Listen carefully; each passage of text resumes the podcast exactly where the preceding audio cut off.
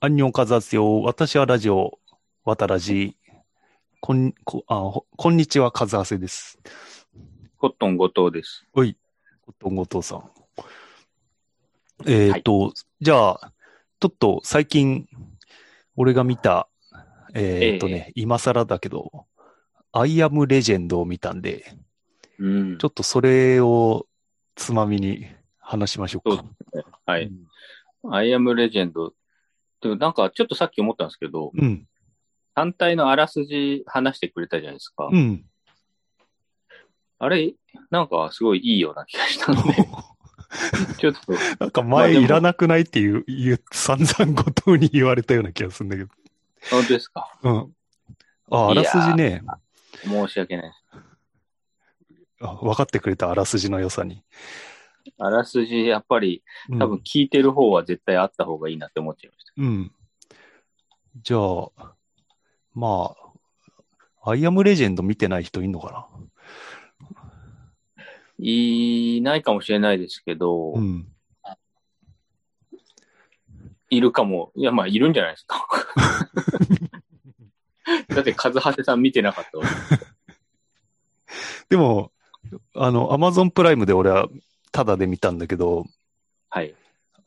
あの、前、あの、いた、あの、俺が会った映画好きの人が言うには、うんうん。タヤで10年後残ってない作品は見ないって言ってて、あ、その、なんかありましたね、理論ね。このね、アイアムレジェンドは2007年だから、おまあ、ちょっと10年生き残った作品。まあ、ツタヤじゃないですけど、うん。生き残ってるとかう。ん、そうだね。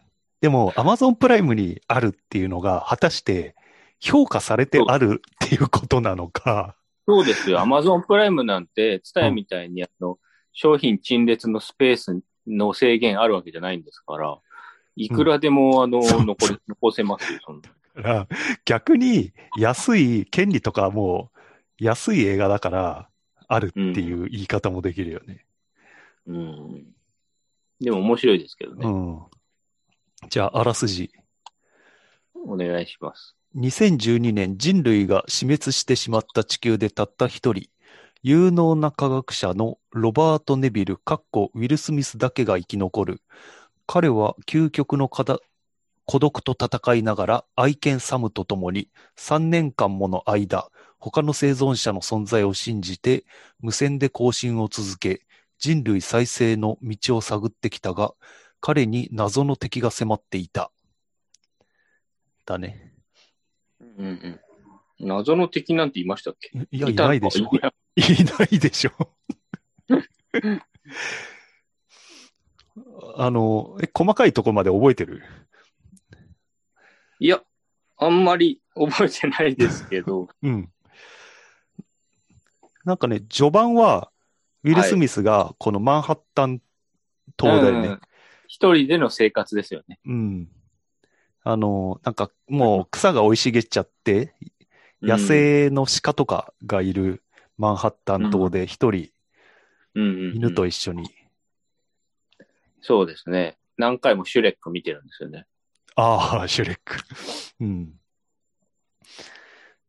で、あの、俺さっき、ラストオブアスと間違えたんだけど、ラストオブアスってなんかキノコ人間が襲ってくるゲームなんだけど、はい。俺もね、やったことはないけど、ムービーを見る限り、す多分ね、アイアムレジェンドに影響を受けてんだよ。 なんかこの草が生えた都会とか。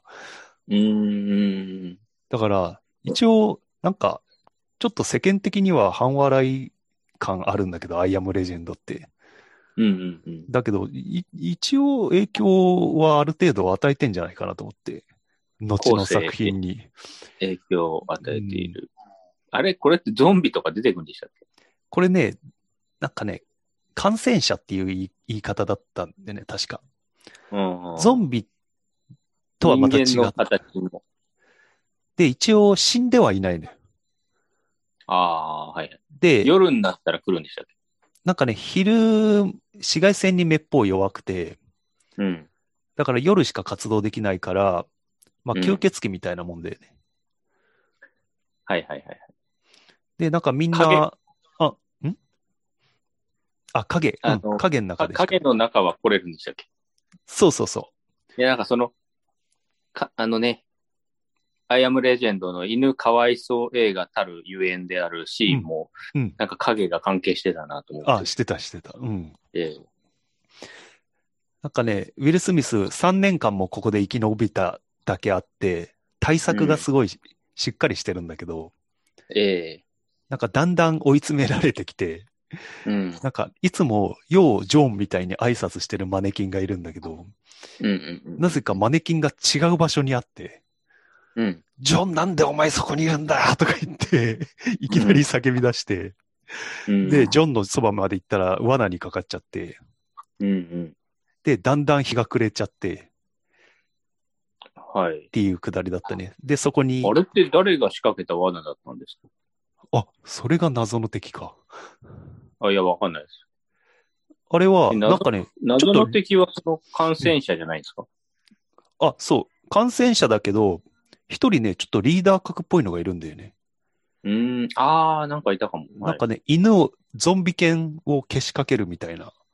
うん。多分ね、あいつが謎の敵なのか。うん。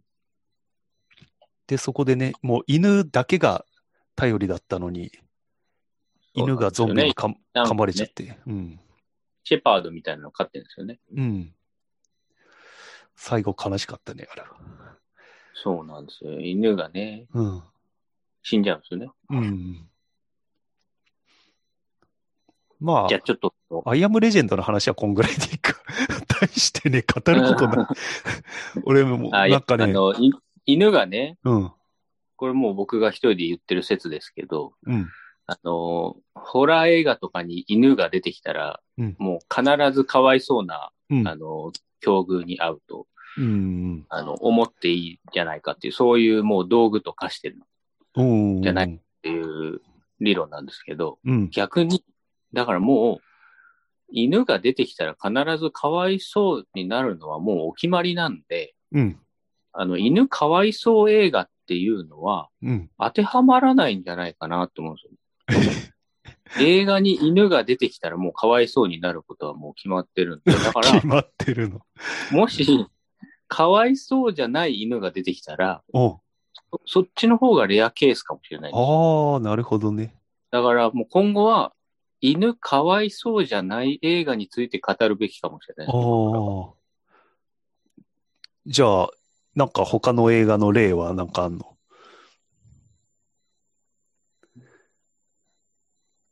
いや、それはもういっぱいありますよ。いっぱいあるの。はい。あ、俺はね、俺は思いつくのは、あの、メグっていう何年か前にやった巨大ザメの映画があって、ジェイソン・ステイサム。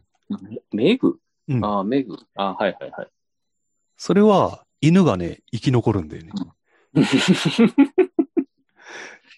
じゃあ犬かわいそうじゃない映画ですね。それうん。で、なんかね、はいそれがね、コミカルなんだよね、なん か。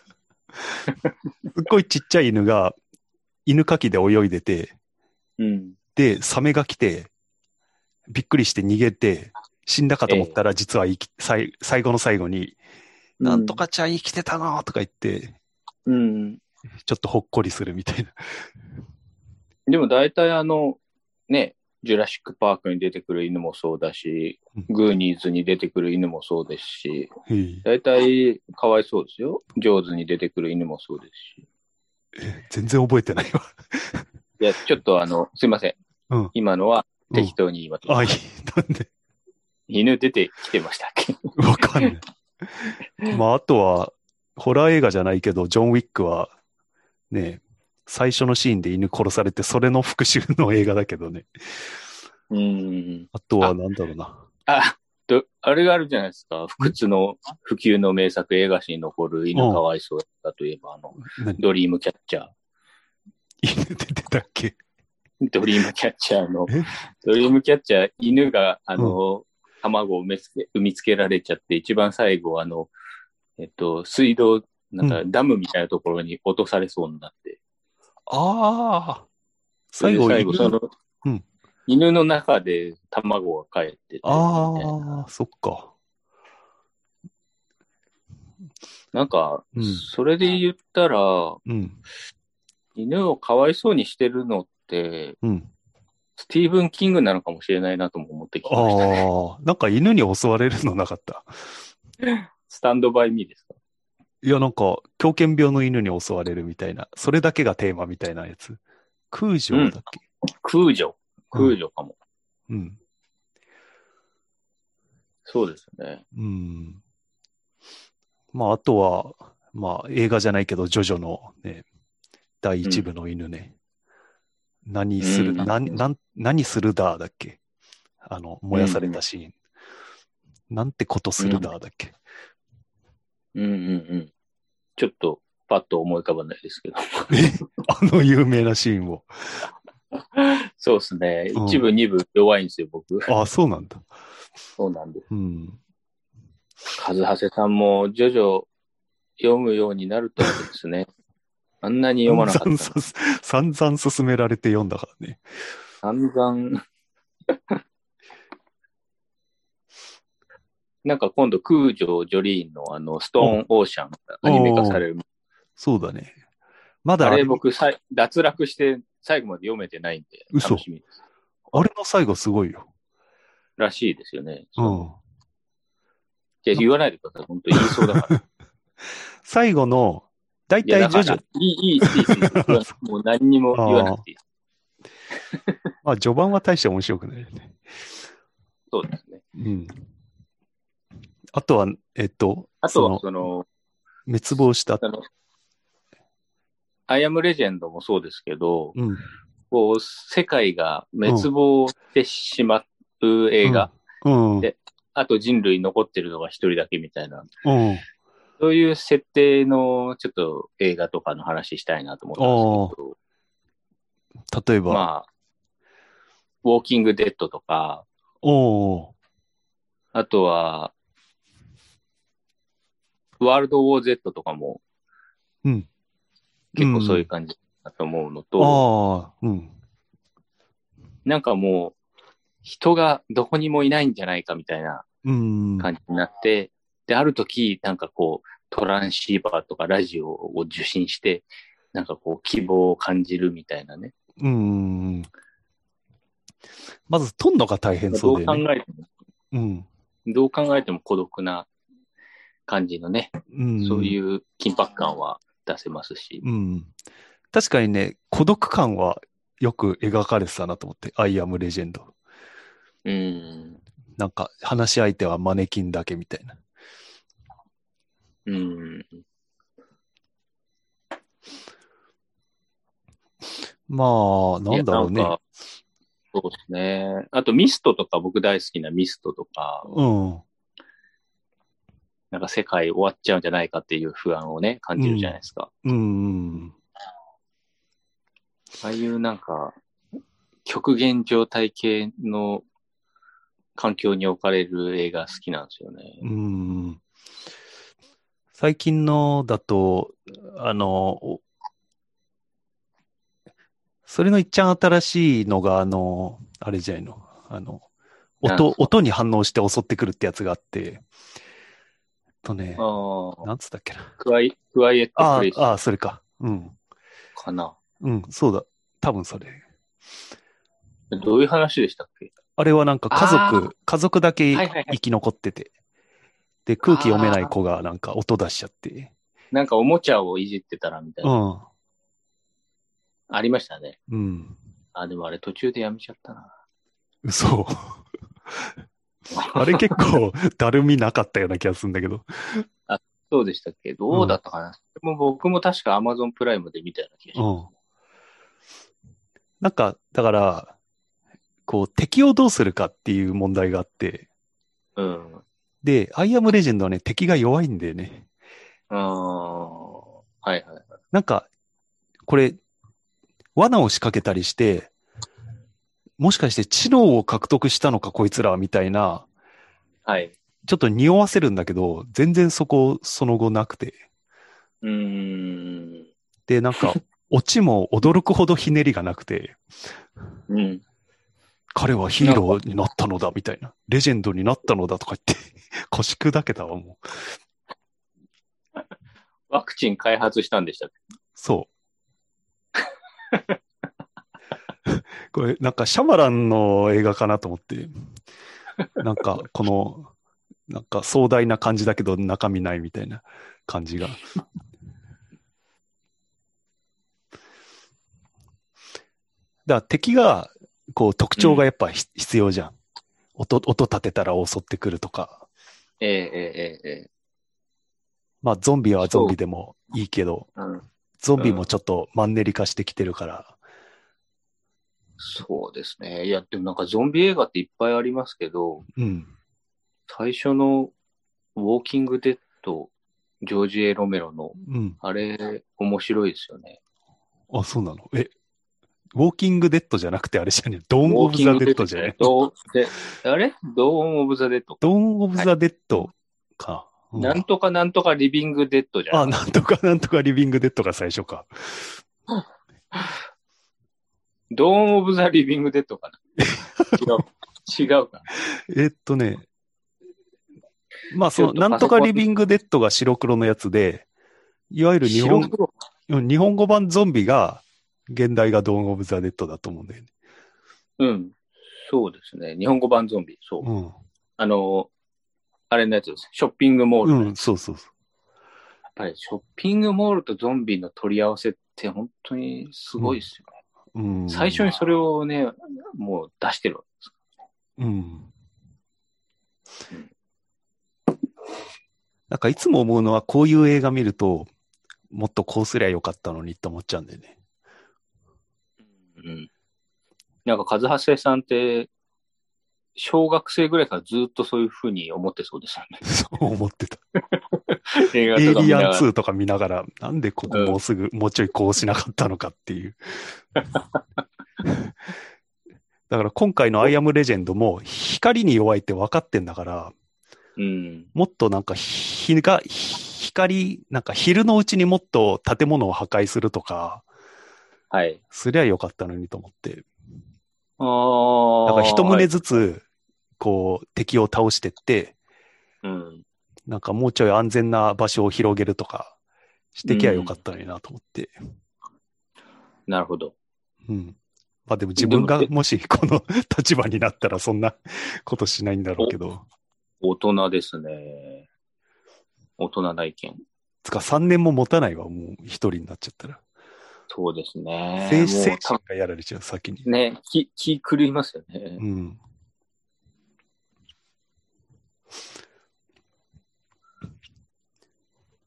なんか、最近読んだ、あの、スティーブン・キングの短編で、うん。夏の雷鳴っていうやつがあって、これも本当まさにそういう感じで、今、生きてる人間2人しかいなくて、うん。ロビンソンっていう男と、うん。ティムリンっていうおじいちゃんしか生きてなくて、うん。で、あと、ガンダルフっていう犬がいるんですけど、 ゴンドルフ。なんかあの、それも地球が滅亡してから出会った犬で、うん。首輪、首輪のところ見たらガンダルフって書いてあったから名前が分かったみたいな。おーでも唯一の癒しになってるんですけど、うん。で、ティムリンは自殺しちゃうんですけど、おじいちゃんは。うん。ロビンソンは、まあ一人生き残るんてんだけど、最後に、まあガンダルフが、もう、まあこの世界なんで滅亡したかって言ったら、な、何やら、うんまあ核戦争が起こった後らしくて、おーなんかボストンで、ボストンが壊滅して、みたいなことで。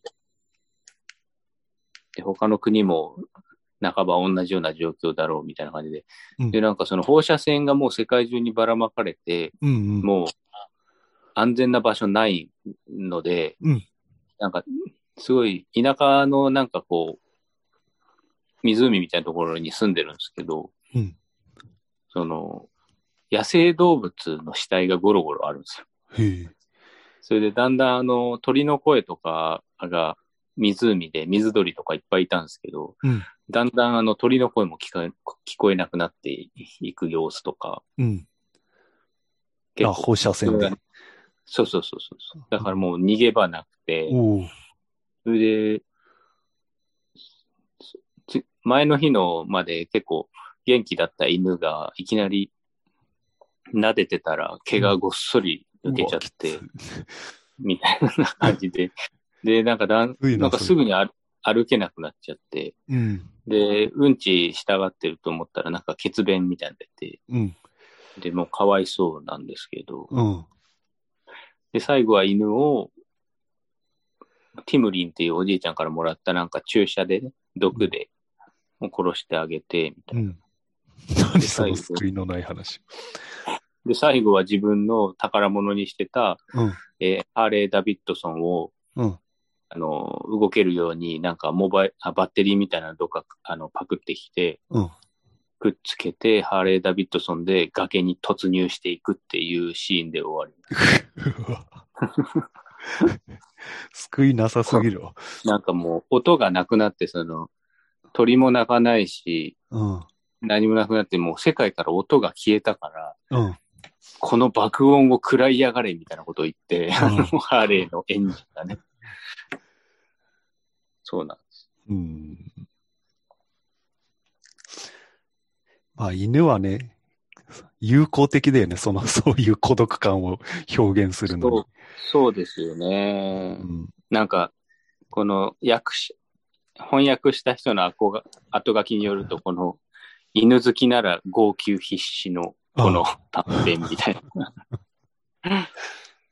あ、なんか、ハーラン・エリソンっていう普及の名作短編、少年と犬っていうのがあるらしくて、うん。これもあの、破滅後の世界を描いてるらしいです。へえ、それを下敷きにみたいな。それをちょっと彷彿とさせる短編ですが、みたいな。うーん。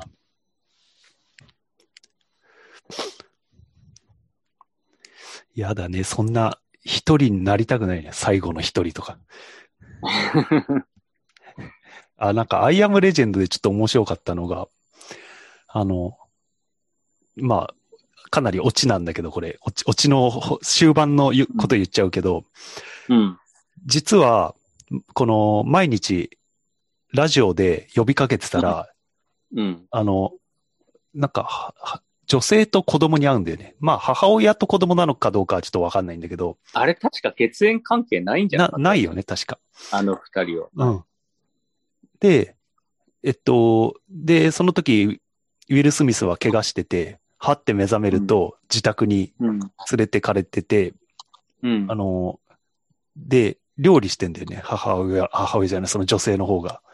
うん。して、ウィル・スミスも食卓について、なんか突然ブチ切れて、なんか、なんかとっておきのベーコンだったのにとか言っ て。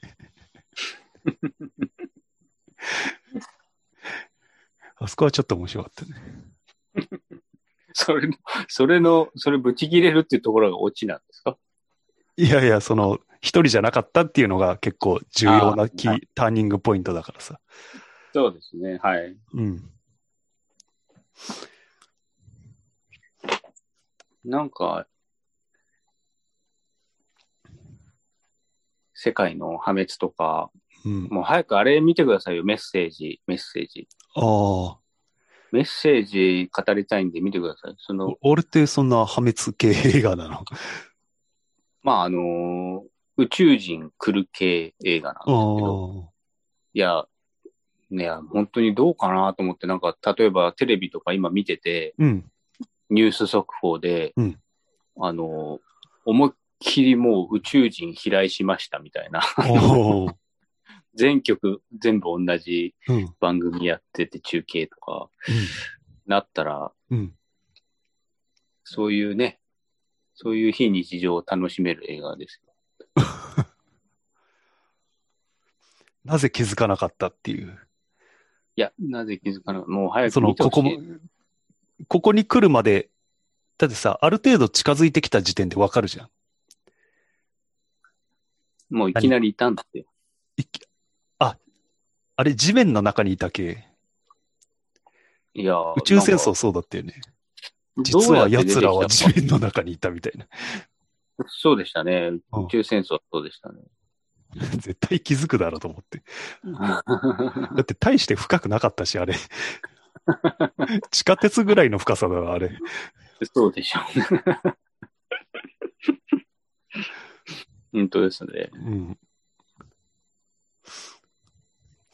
なうんん、なんで見ないんですか、メッセージ。えなんで見ないんですかなんで、なんとなく俺はあの、ドニビ・ビルヌーブが苦手なんだよね。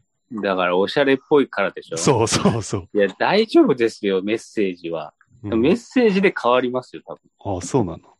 はい。ドゥーン見たくなりますよ。いや、ドゥーンは、うんドゥーンはドゥーンが気になるから、見たいんだけど、ドニ・ビルヌーブ苦手感を上回ってるんだけど、メッセージはなんこれかまドニ・ビルヌーブ感100%なよ予感がするんだよね。み、で、見たことあるんですかドドニー・ビルビルヌーブ。あるよ。あの、ブレードランナーなんちゃらかんちゃらとか、あとあプれリズ一ナ番見ちゃダメーで、すプリズナーズだっけな。あ、プリズナーズね。うん。あ、はいはい。ヒュージあャッれクダマメンでしたが。。あ、ダメでした。いや、あれはまあまあ面白かった。あ、そうです。うん。あれが出てますよ。えーっと、あのーアベンジャーズの、うん。あなんか、ホーク、ホークアイみたいな、あ。最近、あのー結構、主演とかしてる名前なんだっけわかる。わかりますうん。とね、レとかラとかつく人。えーっとね、うん。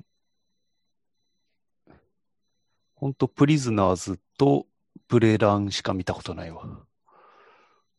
うーん。あ、じゃあまあ、ちょっと最近見た映画、俺が最近見た映画の話していいはえい。っとね、コンスタンティンって見たことある。あるような、ないような、キアヌ・リーブスの、うん。なんかあの悪魔、悪魔っぽい話。うん悪魔払いヒーローものみたいな。はい。はい。なんかね、昔見たときすげえ面白いと思ったんだけど、うん。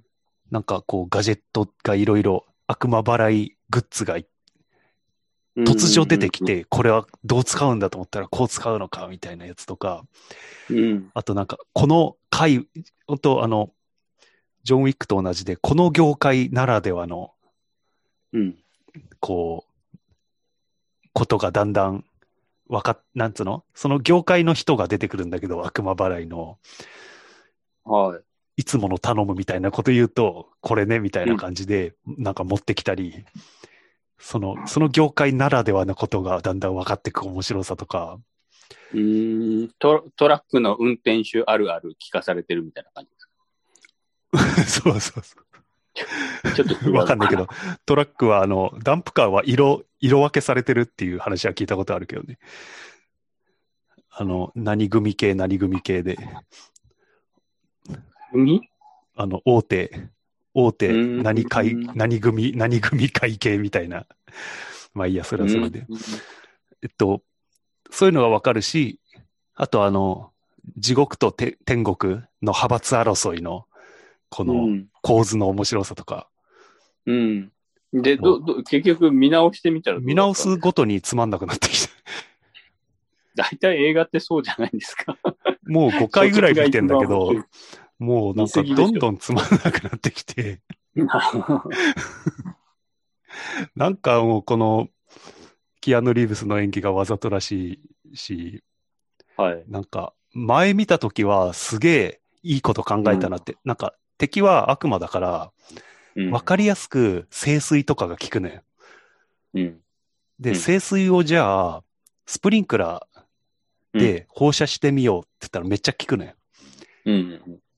で、その、それ、初めて見たときはもちろん、そんなこと、その、キアヌ・リーブスが、と、その弟子、弟子のグッドアイディアなんだけど、キアヌ・リーブスの。うん最初はもちろん知らないから、この手があったかってお驚いたんだけど、うん3回目ぐらいまでは内容を忘れて驚いてたんだけど、もうさすがにもう、あ、ここスプリンクラーねって思っちゃうじゃん。何も面白くないんで。 しかもなんか、大しそりてゃそうひでしょねりもない作戦考えやがってと思って、そりゃそうでしょう。うん。で、銃が十字架の形してるとか、なんだよと思って。 うんまあまあまあ、それ、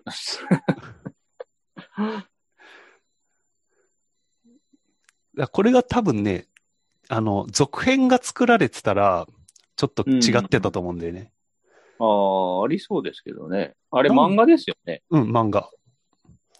全然続編作ってもいいと思ったんだけど、最後ね、コンスタンティンが、うん。タバコ吸っ、タバコ吸ってて肺がんなのよ。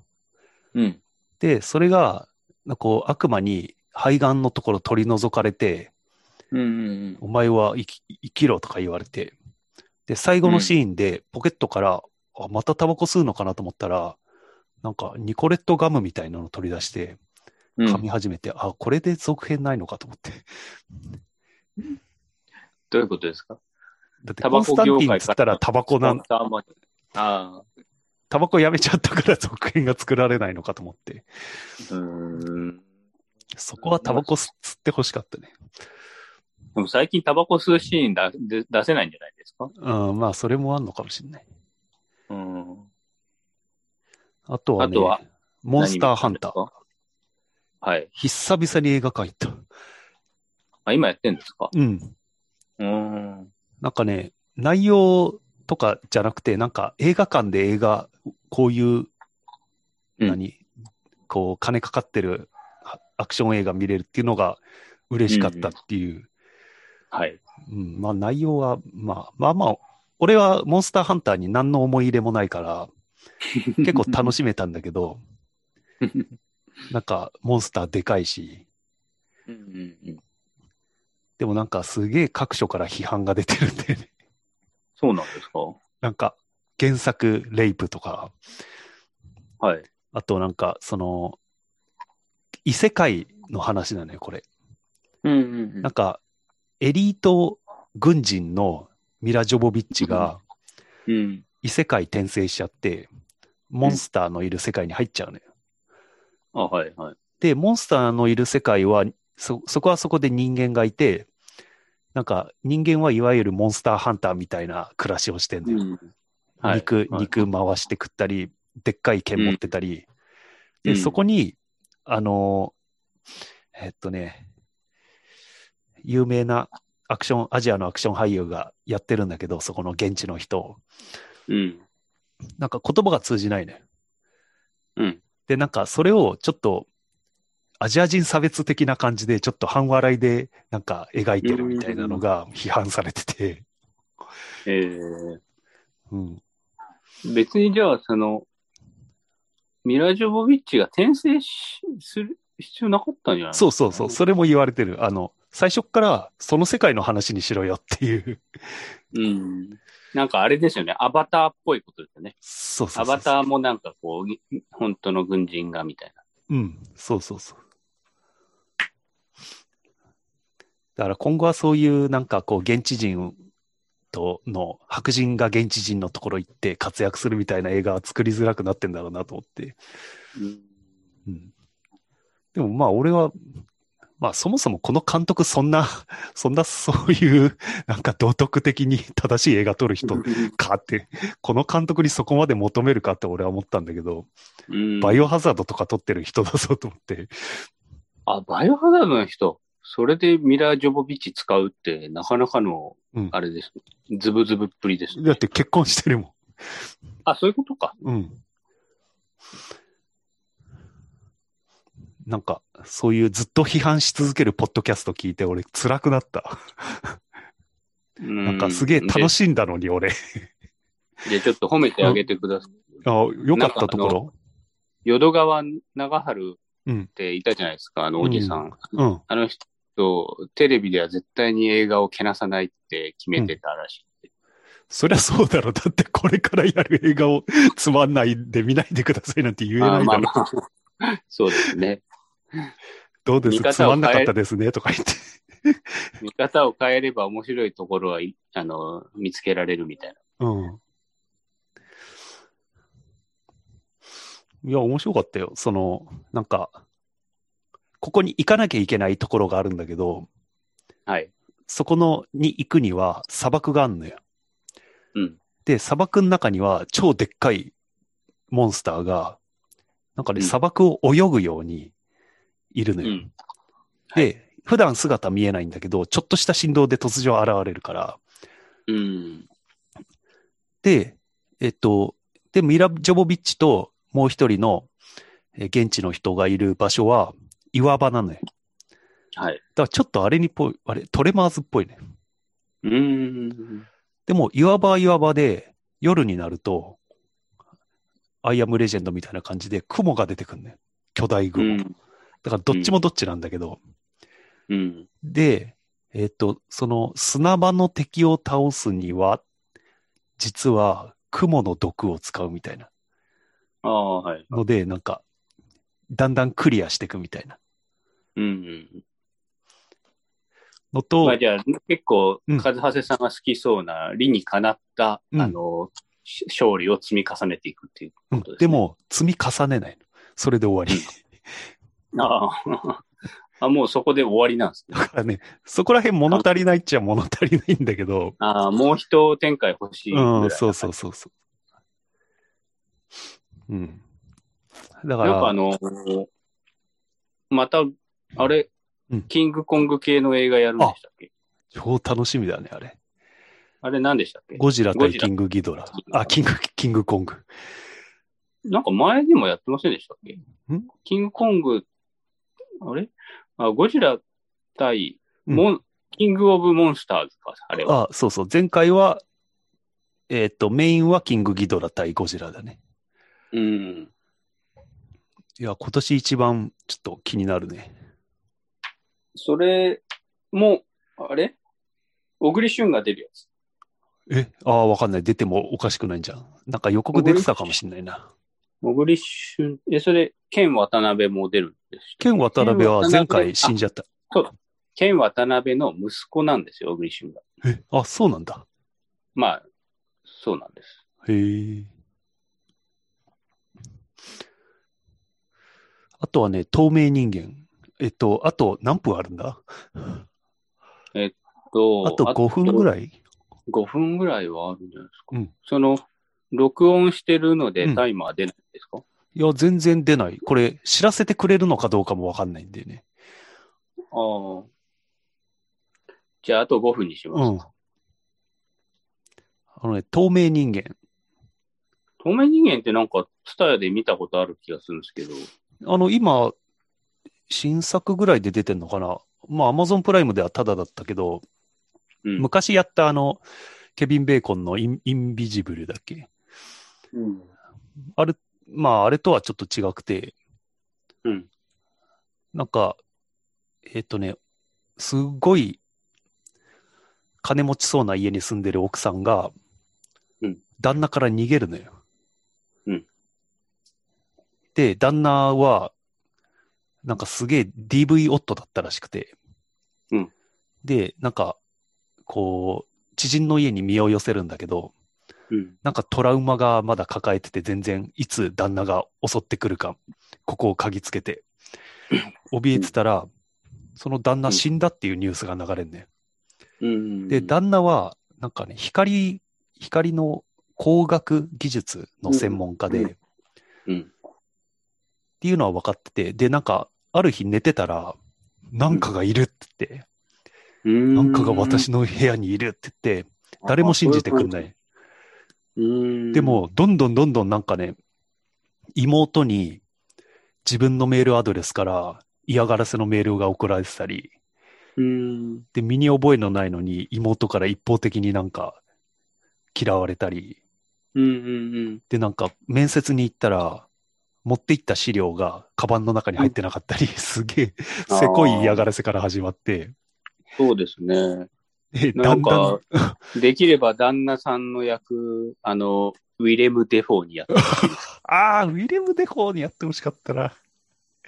違うんですね。いや、違うんだよね。なんか別に冴えない役者だった な。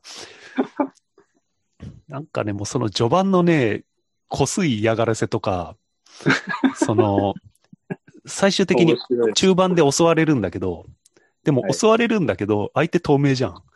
うん。もう一人演技なんだよね。もうそ一う人だで。じばじたばたしてるだけ。なんかこう、空間が揺らいでるとかない。ないの。それあなのん、だよ、この低予算映画と思って。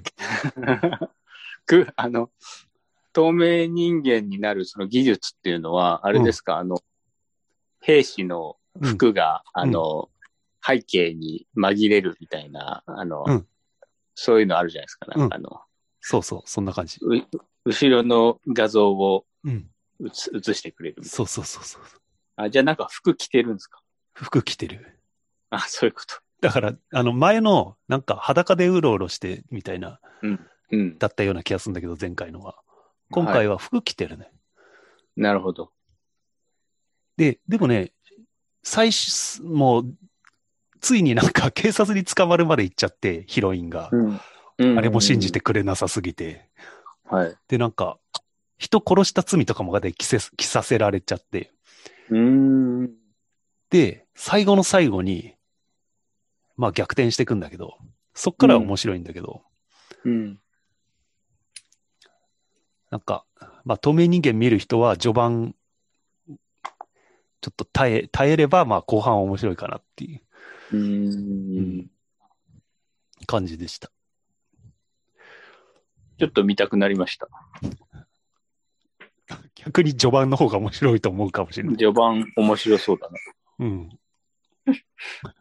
なんかね、しょぼいんだよね、その、透明人間が包丁持ってるシーンとか、包丁が宙に浮いてんだけど、はい。なんか、なんか合成が雑なのかよくわかんないんだけど、なんかすげえコメディ、コミカルなんだよね、あなんか。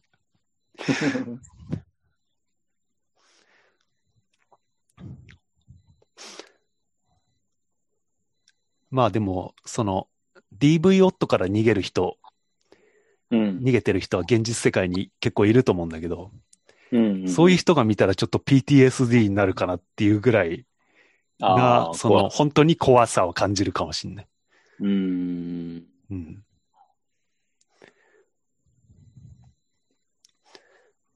なんか、実際の DV 旦那って超ホラーだなと思った。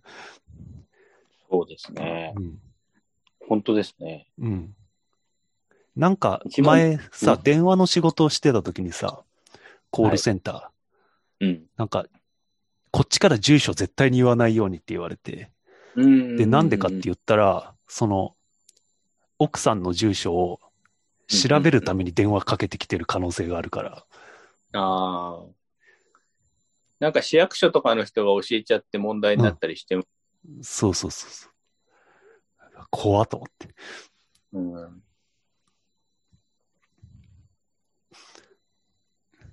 まあ、そんな感じで時間ですかね。そうですね。なんうかん、言っておきたいことはありますか言ってきおきたいこと。あの、はいえっとね、わたらじをね、ええええええ。 Amazon Music と Spotify でも聴けるようにした。ええなんかいろいろうん。できるんですね。うん。だから、Spotify とか聞いてる人か、あ、ポッドキャスト検索すれば、わたらじが出てくるし、Amazon Music でも似たように出てくると。スポティファイやってますカズハいさん。や、やったことないわ。うん。 Amazon Music はただで、ある程度限定的に聞けるから、うん。聞いてるけど。うん。そんぐらいっす ね。言っておきたいことっつったら。後藤はなんかある。ないです ね。ああ、で、これ、 これをどんぐらいの頻度でやるかと俺は思ったんだよ。ええええええ。あの、なんかもっと間開けた方がいいのかなと思ってたんだけど、あはい。うん。そんな負担になるかなと思ったんだけど。 この、あれが決まってるのすごい嬉しいです。いや、うん開始と終了の時間が。あははで、朝ってのもいいし、うん朝いいよね。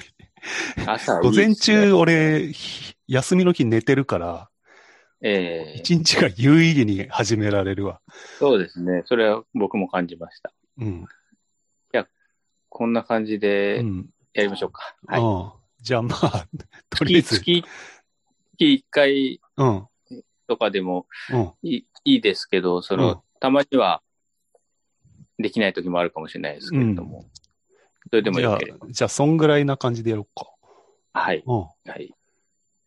じなゃんかあ次は、ん。次やりたいことある。次はじゃあ5月。ううん、なんかあるかな、まあ、そんなにないんで、基本は。俺もそん、そこまでないかもしんないけど。まあ、そうですね。こんなに話すことない、ね、まあネタ切れはかつてしたことないから、まあ何かしら出てくるだろうけど。ちょっと思ったのは、うん。ネットニュース見てて、うん。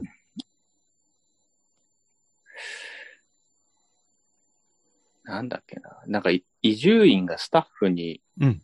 なんか、パワーポ、あ、PDF じゃなくて、ワードのファイルで渡してくれって、うんえー言ってた資料が治ってなかったって言って、すごい、うん。なんか、怒ったらしいんですよ、スタッフに対して。うん。それでいつも、あのスタッフの間では、伊集院さんは、うん。あの、飴と鞭を使い分けてくるから、うん。そういう人だからな、みたいな感じのやりとりが多分前提としてあったみたいで、うん。で、そそのスタスタッフ同士の LINE のやりとりで、あの、今回は無知がきつかった分、飴が甘いっすってうんいう、あの、コメントを移住院もいる LINE グループにしちゃったらしいん です。で、それを移住院がもうこれはネタにするしかないっつって、うんその、実名も出して、うん。なんかその、こういうことがありましたっていうのをラジオで言ったらしいんですね。うん。で、それを聞いてた、なんか放送作家、別の全然伊集院の番組とは関係ない人が、うんなんかネット記事書いてて、うんいや、これは、このスタッフの人、この後普通に仕事できるのかなっていうのをすごい心配してて、うん。なんか、その、パワーポイントでくれって言ってたのをワードで送っ、あ、違う、ワードでくれって言われてたのをパワーポイントで、パワーポイントじゃないや、PDF で送ったのって、うんそんなブチ切れられるほどのミスなんだろうかみたいなうん。ことも、まずもってあるし、それをこう、公共の電波に載せるのって、うん。なんかちょっとアンフェアな気がするみたいあはは あ、じゃな。 あ、多分、伊集院もめちゃくちゃ、あの、傷ついたんだと思うんです けど。でもよくなんか、作家の渡辺くんとかをネタにしてるけど、うん。うん。まあうんなんかそれ、ちょっとはい、そういうのも話の種にどうかあなちとょっ思う。とね、じゃあネット、ネットの、ネット記事でもやもやしてることを話したいっていうのは前からあるんだよね。あ、そうですか。うん。うん。まあ、だただ、ここでね、また誰かの悪口言うっていうのもなんかあんまり、うん。あの、すっきりしない感じになるかもしれない。 いや、もう現象として語ればいいんだよ。ななるほど。うん。そうですちょねっと俯瞰、え俯瞰して。自分だったらどうかみたいな話はね、うんできるかもしじゃあまあ、5月。はいれない。。じゃうんあ、次回よろしくお願いします。はい。はい。ありがとうございあまりした。がとうございました。